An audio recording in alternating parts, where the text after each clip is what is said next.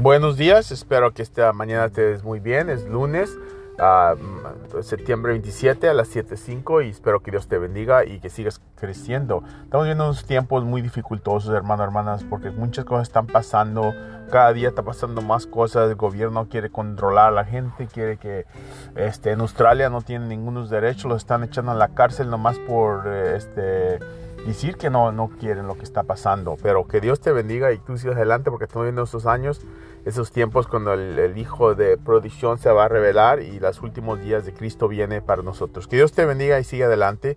El verso de hoy es que te animes, es Isaías 26.3, dice, Él te va a tener, te va a tener en perfecto paz esos que confían en Él, Él, este, Él nos, nos tiene, confiamos en Él trust in you.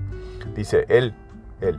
Eh, y los pensamientos están pensando en, en Él, es en Él, el Señor Jesucristo, el Espíritu Santo, que recibimos que nos da poder.